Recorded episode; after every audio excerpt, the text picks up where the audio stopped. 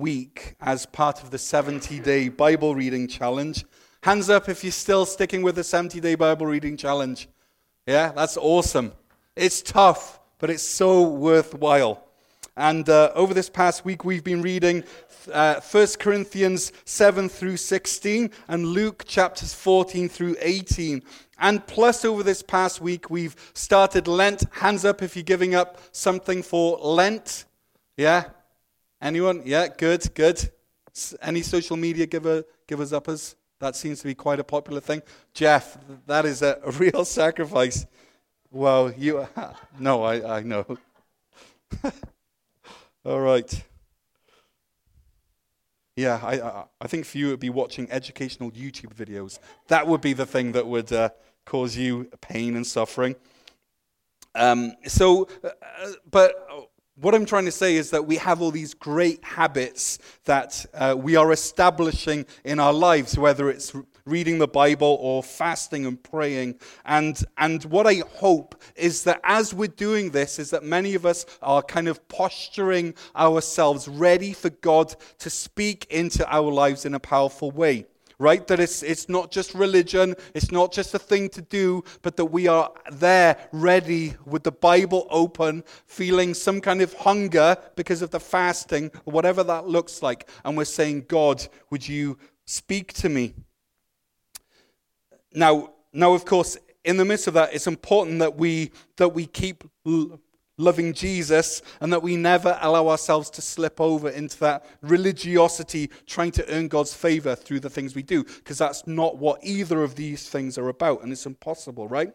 So, you know, we really need to keep it simple, which is knowing Jesus and knowing the love that he has for us, growing in that love, and then showing it to a world that needs Jesus' love. Now let's turn to uh, Luke chapter 18, verse 1. Um, where we will have uh, our, our scripture reading. Luke chapter 18, verse 1.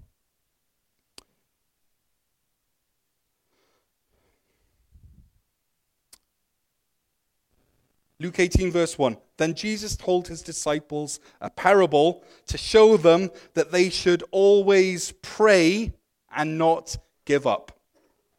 Now, it's not often when I'm reading Jesus' words in the Bible that I think those first few words that you just said were enough, Lord. You could have actually stopped there. You didn't need to carry on and tell the story. And that's how I feel about Luke 18, verse 1. Now, Luke 18, verse 1 tells us that Jesus is about to tell us a parable, but it also tells us the why, and the why is the reason uh, leading into the parable. And it's the why, it's the reason that, in, that enchants me, that grabs hold of me. Now, of course, nothing that Jesus says is superfluous or wasted or unnecessary. Uh, you know, we live by eating every word that comes out of the mouth of God. So, this parable uh, from verse 2 onwards is necessary. But when I read Luke 18, verse 1, uh, I just want to stop Jesus from talking. Because these few words in Luke 18, verse 1, stop me in my tracks. It's like Jesus has placed his hand on my chest and he's saying to me, Hold on a second, mate. You need to know why I'm about to say what I'm about to say. And it's not often that the writers of the Gospels go out of their way to explain, heading into a parable, why they're writing, why, they're, why this parable was told in the first place. They don't often really do that, but Luke does here. And I know why Luke wants to explain why Jesus will be telling this story. And I think it's because God knows me. And I think that God needs me to know why I should always pray and not give up. And I know why Jesus wants to show me why I should always pray and not give up. And the reason is because I don't always pray. And when I do pray, too often I quit. I stop. I falter in my tracks. I stumble. I fall. I sit down and I forget why I was praying in the first place. I get distracted. Or I start praying and I find it too hard or too boring, and so I stop. But James 6, verse 16 tells us that the prayer of a, pri- of a righteous person is powerful and effective. The prayer of a righteous person is powerful and effective. And James even explains that prayer is why we should confess our sins to each other. He says that we should confess our sins to each other so that we can have a life of prayer that shakes heaven and changes the course of history. You know, how many times have you heard anyone say to you, through God's power, I'm overcoming sin in my life with the express purpose of being able to pray? Hands up if you've ever heard anyone say that. Hands up if you've ever said it. I've not. And yet that's what we read in James 6. So, do we have this lofty view of prayer that it's worth getting serious about sin in our lives so that we're able to pray? And then Jesus in Luke 18, verse 1, starts to weave a story to show us that we, you and I, frail human beings who quit and who don't even start many times, that we should always pray and not give up. Because prayer is effective. Now, as you read the story, you'll see that it's not so much a story as a bit of a joke. Because as Jesus tells the story, I believe he has a, a wry smile on his face. He knows it's an absurd story. You know, he knows it's a full on Monty Python moment. You see, what has just happened in Luke 17 is that Jesus has given them a really sobering insight into what the end's going to look like when he returns. And, and, and he, he speaks about it as if it is going to happen, and maybe, who knows, but I think that maybe after hearing that, the disciples are thinking, well, if everything's a foregone conclusion, Jesus speaks so authoritatively and finally about what's going to happen at the end. So, if everything's a foregone conclusion, what's the point in praying? And, and, and so Jesus, who's, who's a mind reader, he knows that something is going on in their lives, in their minds, and in their hearts. There's something really deep inside them. And whatever this thing is, it's the opposite of praying and not giving up. And this triggers Jesus to tell them this kind of pantomime story about praying and not giving up. And so I see Jesus, you know, grabbing their attention. He sees this look on their face and he says, Okay, folks, listen up. Peter, stop talking. You're going to want to listen to this. And then the disciples stop and they give him their full attention. And then I see this twinkle in Jesus' eye and a smile on his face as he starts to kind of um, ham up this story that he's about to say. Luke 18, verse 2. So here's Jesus, larger than life, owning all of the space and he says, In a certain town, there was a judge who neither feared God nor cared what people thought.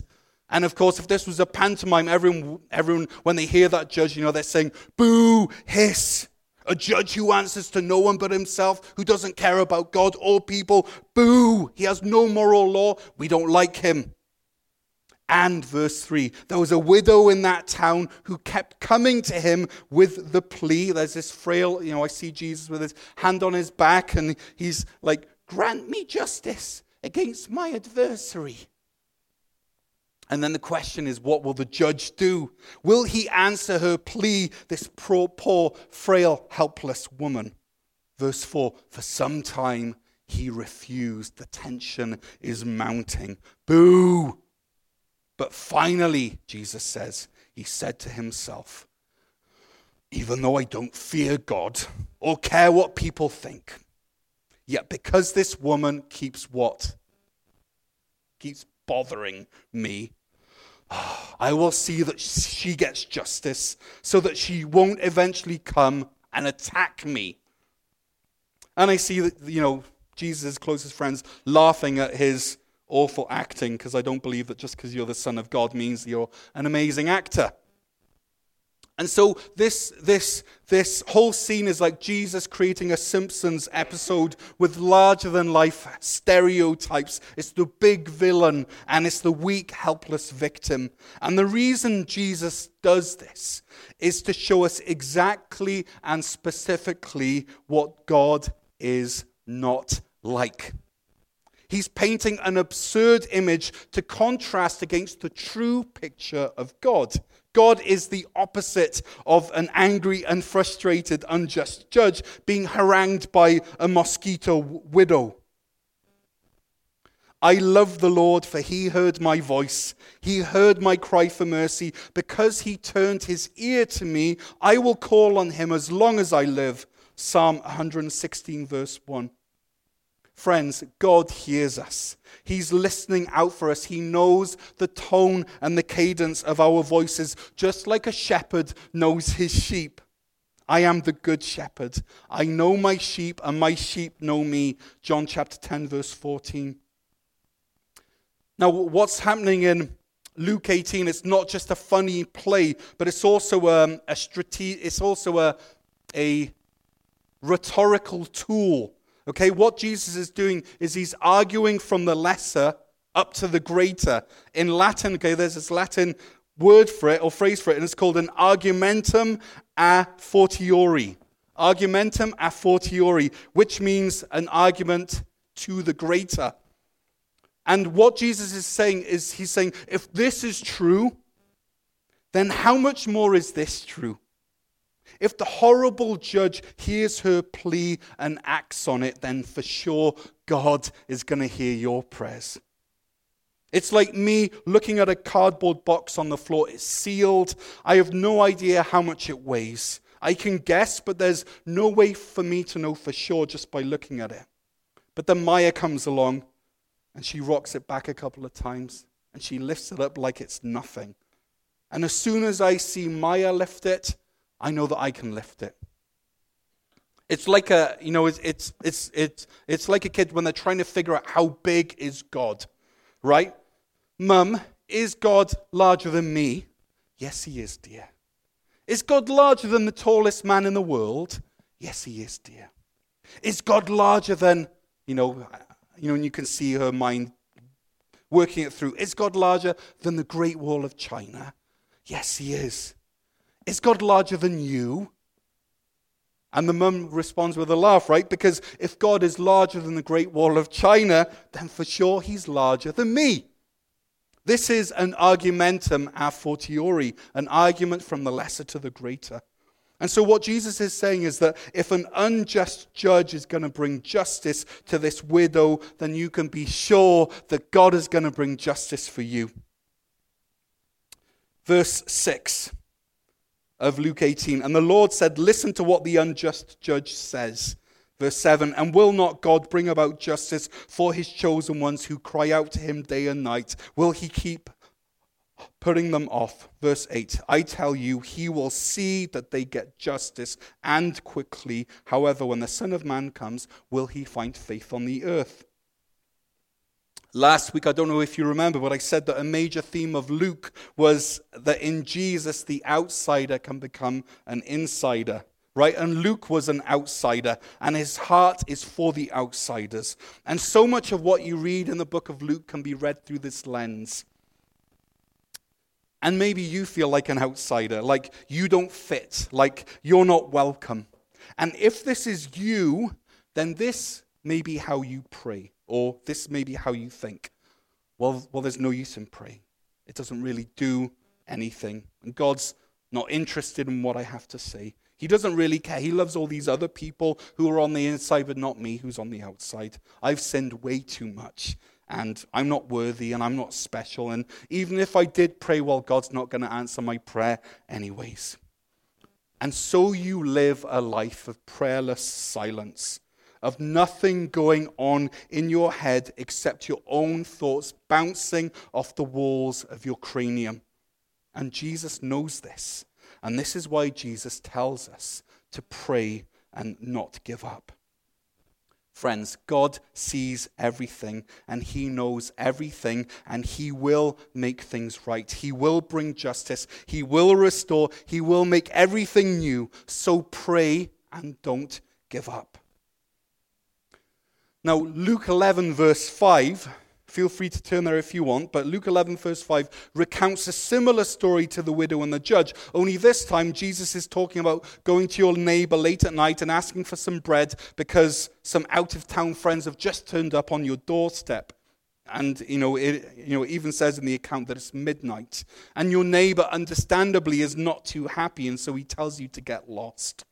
But then verse 8 of chapter 11 says this I tell you, even though he will not get up and give you the bread because of friendship, yet because of your shameless audacity, he will surely get up and give you as much as you need.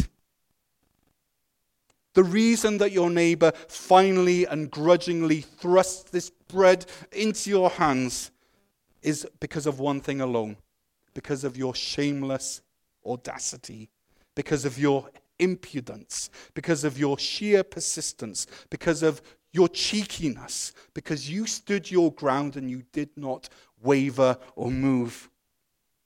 And then Luke carries on in verse 9 of, of Luke 11. So I say to you, so connected with that, so I say to you, in light of what I've just said, ask and it will be given to you. Seek and you will find. Knock and the door will be open to you. Verse 10 For everyone who asks receives, the one who seeks finds, and the one who knocks, the door will be opened to, will be opened. Now, Eugene Peterson in the message translates verse 10 like this He says, Don't bargain with God. He says, Be direct. Ask for what you need. This isn't a cat and mouse hide and seek game we're in. Stop playing around. Just speak frankly with your heavenly Father that loves you. Because verse 11 of Luke 11, still in the message, says this If your little boy asks for a serving of fish, do you scare him with a live snake on his plate? If your little girl asks for an egg, do you trick her with a spider? As bad as you are, you wouldn't think of such a thing. You are at least decent to your own children. And don't you think that the Father who conceived you in love will give the Holy Spirit when you ask him? You know, do you see what Jesus is doing here again?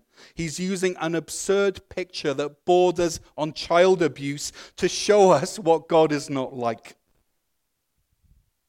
Friends, God wants us to pray and not give up. Because praying is the lifeline of communication that we have with Him. Prayer is what brings us life and hope. Prayer is the means that God uses to mold this world in partnership with us. This means that we get a say in how things turn out. This means that we can pray into existence things that weren't there up until that moment. We can pray transformation into circumstances and lives and homes and cities and nations.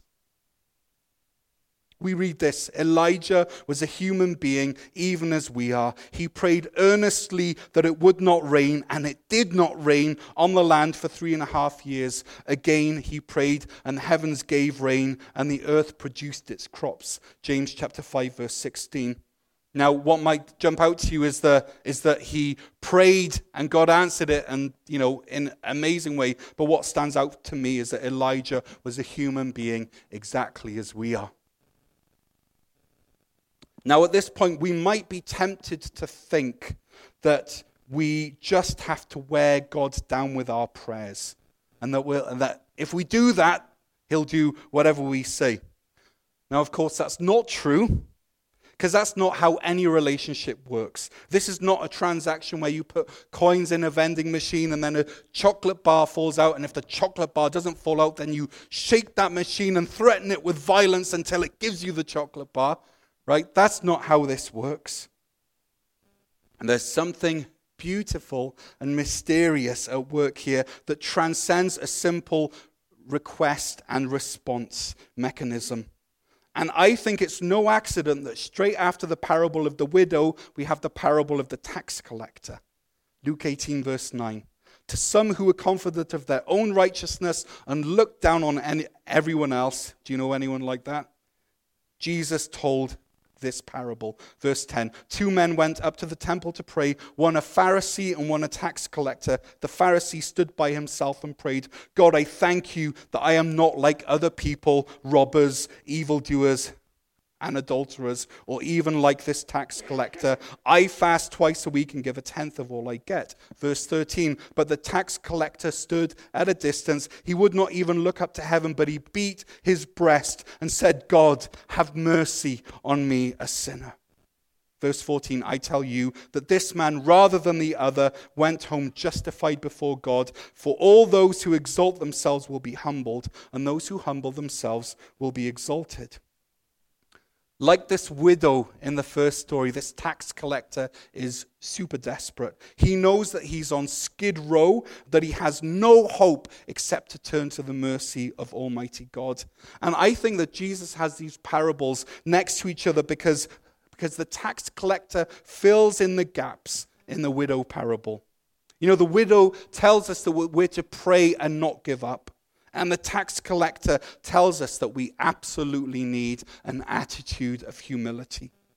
The widow tells us to keep on praying, to keep on asking, and the tax collector tells us to pray short, heartfelt, sincere, honest prayers.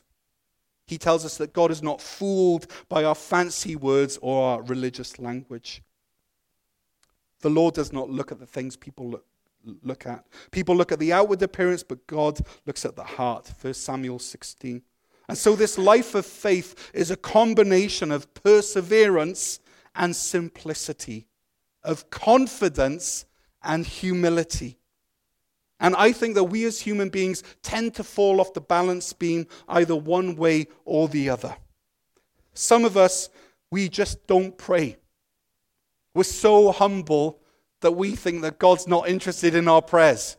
That's not humility. And then there are others who think that we just need to keep on beating on God's door until He gives us exactly what we want. But both silence and verbal diarrhea both come from a place where faith is absent. Let me say that again. Silence and verbal diarrhea both come from a place where faith is absent. Some of us don't ask because we don't believe God answers prayer. And some of us over ask because we think that God didn't hear us the first time. And so, if the parables of the widow and the tax collector are there to encourage us to pray with confidence and humility, then in the following passage, Jesus kind of builds his case into, you know, like a symphonic crescendo. The widow and the tax collector show us that prayer comes from a place of relationship, of trust, of faith, and of love. And then verse 17 of chapter 18 crystallizes all of this into the image of a little child the trust of a child with their good, good father. A child who is utterly dependent, who is not self assured, who knows that they need the care and the concern of their dad, and they are convinced that they will get it. This is the relationship that Jesus has with his Father. And this is the eyeball to eyeball of intimacy that he's inviting us into. Verse 17 Truly I tell you, anyone who will not receive the kingdom of God like a little child will never enter it. Now, in all of these passages, Jesus isn't giving us a surefire technique or a prayer equation. Instead, he's kind of painting a landscape. He's using words to capture a preferred reality, uh, this nuance of relationship. We have the perseverance of the widow and we have the humility of the tax collector, and we have the simple trust of the child. And somewhere in the middle of these qualities or characteristics, we find faith, which is the posture of prayer. And it's, it's in this place, which on the screen is like a Venn diagram, it's in this place where these three qualities intersect which is perseverance, humility, and trust. This is where we achieve a genuine and a life changing connection with God Himself. This is where God's kingdom comes on earth. And so, this Lent, as you read your Bible, as you fast from one thing or the other, is uh, start praying, okay? Not just with your your, your, your honeydew list for God. But start praying for relationship with times of silence, with times of listening, with times of presence, with times of talking. Walk through your day in the presence of God, reminding yourself simply that He's there and that He, he loves you. Pray and don't quit. Pray with perseverance, with humility, and with trust. Pray like a widow. Pray like a tax collector. Pray like a child. You know, how would your life look different if you practiced the spiritual habit of perseverance? Do you think that maybe you might see God breaking through in ways that you could never expect? And how would your life look different if you practiced the spiritual habit of humility, not coming to God in pride or insisting on your way, but in the humility of a sinner saved by grace? And how would your life look different if you practiced the spiritual habit of trust, coming, to, coming as a child to your heavenly brother Jesus and your heavenly dad? If you entered this space with the quiet confidence that you are loved, that you are special, that you are cherished, that you are welcomed, and that you are accepted.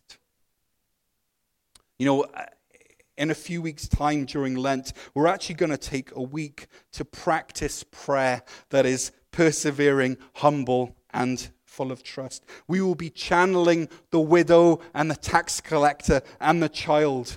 Because towards the end of Lent, starting on Monday, the 6th of April, we are, we are going to have a week where we as a church are fasting all together. Now, for me, I'm planning to fast food for that week. Not eat fast food, but I'm planning to fast food. Not to earn brownie points with God, but to enjoy the freedom of focusing on Him. And I realize that we aren't all able to do that for work reasons or for, or for health reasons, but that's my plan. And this week will be a, a, a, week where we get to knock on the door of heaven and just ask God to move into our church, move into our community in power so that He can do what only he can do. Now, after sharing this amusing story about the widow and the judge, encouraging us to pray and not give up, Jesus suddenly turns super serious and he asks this question of all of the disciples, but I believe he also asks it of us. He, he says this However, when the Son of Man comes, will he find faith on the earth? However, when the Son of Man comes, will he find faith on the earth? Now, Hebrews 11:1 tells us that faith is confidence in what we hope for and assurance about what we do not see. And, friend, and as, as we've learned this morning, faith is made up of perseverance and humility and trust. It's confidence and assurance. Faith is praying and not giving up, and it's rooted in the knowledge that God is a good God. And so when Jesus returns and with his all seeing eye scans your life, will he find signs of life? Will he find faith? When he looks at Cornerstone, will he find faith? When he looks at the world, at North America, at Canada, will this church, this group of people, register hot on his radar scanner of faith? Or will we be lukewarm, barely even registering? Jesus is actively looking for signs of faith. Will he find faith? Or will he find excuses? Will he find signs of vibrant life in the midst of the hardships of life? Or will he find his people barely conscious? Will he find faith, that confidence in that what we hope for and that assurance about what we do not see? Will he find the spirit of the persevering widow or will he find the spirit of the unjust judge, angry that his comfortable sleep has been interrupted? Will he find the humility of the tax collector or the self righteousness of the Pharisee? Will he find the confidence of a child on his knee or the spirit of those who say that Jesus is only for the chosen few? However, when the Son of Man comes, will he find faith on the earth? Jesus is clear in this verse, friends, that when he returns, he's looking for faith. He will be searching it out. It will be the one thing on his mind. And faith looks like praying and not giving up. Faith looks like the perseverance of the widow, the humility of the tax collector, and the trust of the child. However, when the Son of Man comes, will he find faith on the earth? So pray and don't give up.